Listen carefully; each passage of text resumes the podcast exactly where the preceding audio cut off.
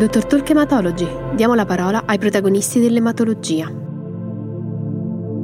Lo scenario di trattamento del mieloma multiplo si è straordinariamente evoluto negli ultimi anni, con nuove strategie terapeutiche che hanno cambiato la storia della patologia, consentendo l'ottenimento di una progression free survival nettamente superiore e migliorando sostanzialmente la qualità di vita del paziente. Questi avanzamenti hanno tuttavia una ripercussione anche sui costi delle terapie e impegnano il clinico in complesse valutazioni di farmacoeconomia. Affrontiamo il tema con Gabriele Buda, dell'unità operativa ematologia dell'azienda ospedaliera universitaria di Pisa.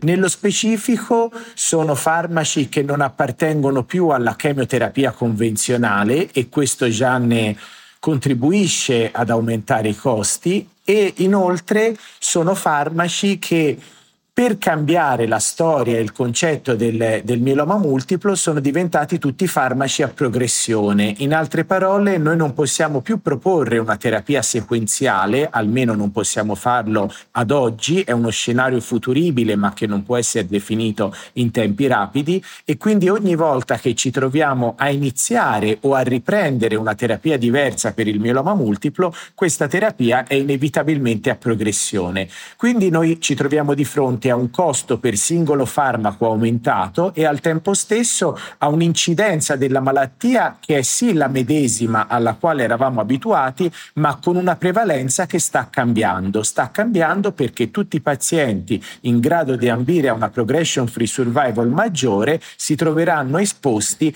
a tempi di trattamento più lunghi rispetto all'epoca che ci ha preceduto. Questo comporta inevitabilmente un aumento dei costi per il Servizio Sanitario Nazionale. Il mieloma multiplo non è più una malattia incurabile, è una malattia che ad oggi può avere l'ambizione di essere cronicizzata e è una malattia che può permettere ai pazienti di proseguire nel loro percorso di vita, compreso il reintegro nel mondo del lavoro. Questi concetti devono essere forti, devono essere schietti, devono essere diretti quando parliamo di farmacoeconomia, perché non è più un costo del farmaco finalizzato finalizzato a una sopravvivenza, bensì è un costo del farmaco finalizzato a permettere al paziente di continuare a vivere in una società che prevede la qualità di vita, il rapporto con i cari, ma la produttività in ambito lavorativo. E quindi la farmacoeconomia, secondo me, va rivista pieno, consapevole come operatore che questo può essere un limite da discutere con le company, da discutere con le autorità politiche in termini di finanziamenti e di progettualità future, ma da discutere in primis considerando che i nostri pazienti hanno la possibilità di vivere di più e di vivere meglio. E io da operatore medico devo continuare a essere in grado di offrire il miglior trattamento. Ovviamente questo deve essere guidato da un criterio scientifico, in altre parole non posso voler fare tutto a tutti perché credo di fare meglio. Io devo essere messo in condizioni di poter fare tutto a tutti e poi sceglierò in una maniera aderente a quelle che sono le linee guida e a quello che queste suggeriscono. Ma è impossibile arrivare a disegnare dei trattamenti che non tengano conto delle linee guida nazionali. Il mieloma multiplo è caratterizzato da un costo elevato di malattia, sia per il paziente sia per il sistema sanitario. Ma quali sono esattamente le voci di spesa per questa patologia e come si possono razionalizzare? Lo abbiamo chiesto a Francesco Saverio Mennini, professore di microeconomia e di economia sanitaria presso l'Università degli Studi di Roma, Tor Vergata. Uh, un recente studio che abbiamo effettuato col centro di valutazione economica HTA del CES della facoltà di economia Tor Vergata, basato su dati real world di pazienti con diagnosi di mieloma che afferivano a centri di ematologia del European Myeloma Network Italy, Uh, ha evidenziato una spesa diretta sanitaria e non sanitaria per i pazienti in media pari a circa 2.300 euro, suddivisi prevalentemente tra spese per assistenza personale, quindi badante assistenza notturna, infermiere, psicologo, medicinali e poi una quota eh, abbastanza residuale per quanto riguardava le spese specialistiche.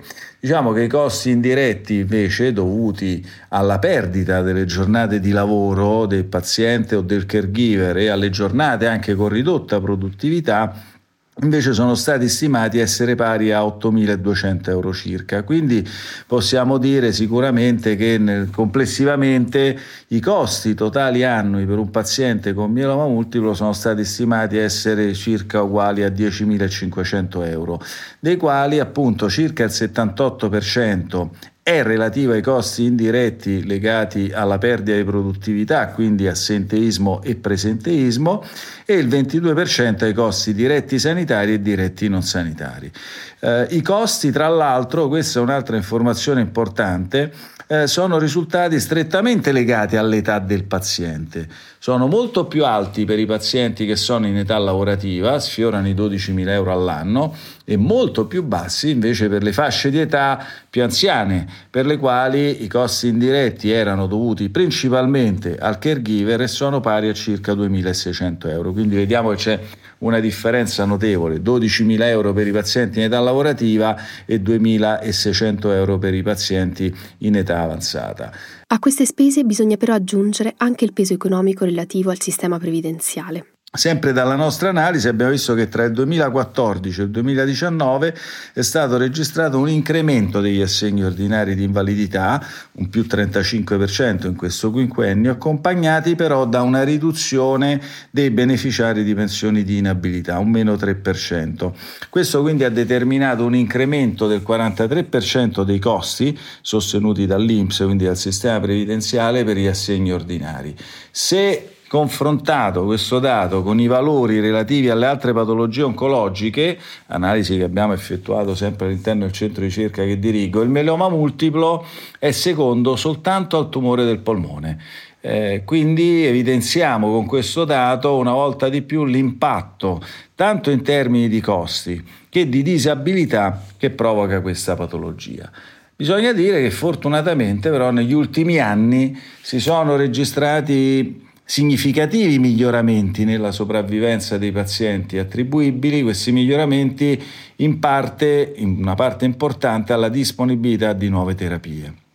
Terapie migliori e innovazione sono quindi una volta di più, si dimostrano essere una componente importante che deve essere però accompagnata anche da un approccio differente per quanto riguarda il percorso assistenziale del paziente, il modello di presa in carico del paziente che dovrà sempre di più prevedere modelli orientati ad ottimizzare i processi di gestione della patologia e della presa in carico del paziente stesso in maniera tale da razionalizzare le risorse, migliorare la qualità di vita dei pazienti e dei caregiver e l'efficienza anche però del sistema di cura e assistenza nel suo complesso.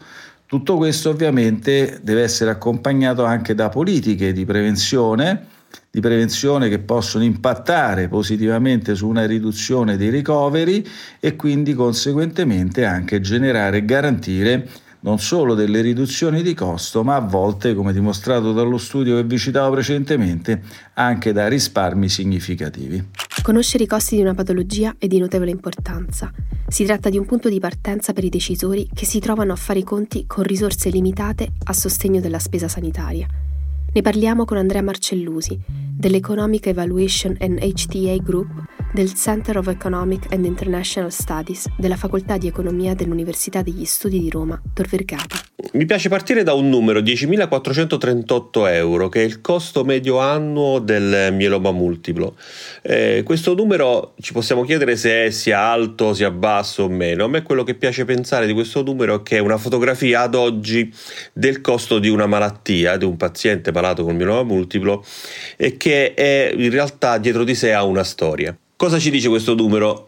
Che praticamente lo spostamento, la struttura di questi costi è legato principalmente ad aspetti sociali, ma è sempre stato così? Probabilmente no. Se guardiamo uno studio del 2018, questo eh, pubblicato qualche, qualche, anno fa, ci dice che i costi per i farmaci, ad esempio, nel corso degli anni tra il 2010 e il 2014 sono oltre che raddoppiati e il numero di pazienti trattati è stato eh, sempre più alto. La cosa importante di questa, di questa evoluzione valutazione di questo impatto così importante sulla, sulla, spesa farmaceutica ci potrebbe far pensare che il sistema sanitario ha fallito, e cioè ha speso troppo rispetto a una patologia che ha bisogno di essere trattata. In realtà dietro questa, questa storia c'è un grande successo, e cioè il fatto che i pazienti finalmente hanno avuto dei trattamenti efficaci che hanno ovviamente impattato notevolmente sulla loro speranza di vita e non solo. Possiamo immaginare che ad esempio i costi fino a qualche anno fa erano principalmente legati alle ospedalizzazioni, ai trattamenti di fine vita, erano, era una patologia ovviamente, ed è ovviamente tutt'oggi, una patologia di elevato impatto sulla mortalità e non avendo cure la gestione era principalmente acuta e ospedaliera. Ovviamente questa voce di spesa si è poi sostituita e si è trasferita sulla parte farmaceutica, ma questo che ha generato? Ha generato ad esempio una riduzione di queste ospedalizzazioni, un miglioramento della gestione dei pazienti eh, trattati per il mieloma multiplo e ovviamente una riduzione della mortalità. Tutto questo di per sé ha generato quello che si chiama un miglioramento della qualità di vita dei nostri pazienti, che ovviamente è rimasta un po' di eh, la parte di invalidità, ovviamente è rimasta, ma se ci pensate questo ha generato un incremento della spesa sociale, che è diventata appunto l'80%, mentre prima probabilmente era molto minore perché i pazienti morivano prima. Questa analisi rivela che l'aumento della spesa sanitaria, che a un primo impatto potrebbe sembrare un dato negativo, è di fatto un grande successo dal punto di vista della cura del paziente.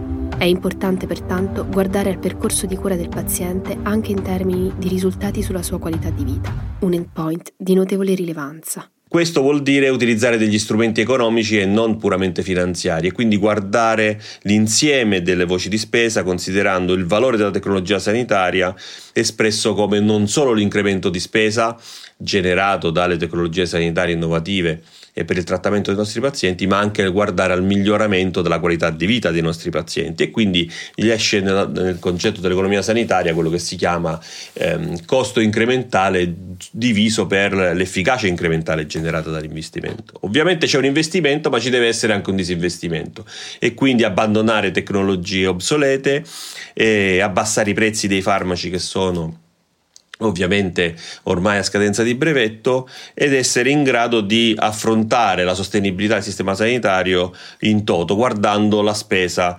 eh, in generale del, della patologia. E quindi l'economia sanitaria come uno strumento di comprensione delle dinamiche sanitarie a supporto e non contro il medico che ha bisogno di gestire il suo paziente nel miglior modo possibile, più efficiente possibile, con l'obiettivo ultimo ovviamente di migliorare la qualità di vita di questo paziente. Ringraziamo i nostri ospiti di oggi e vi diamo appuntamento alla prossima puntata di Dr. Talk Hematology.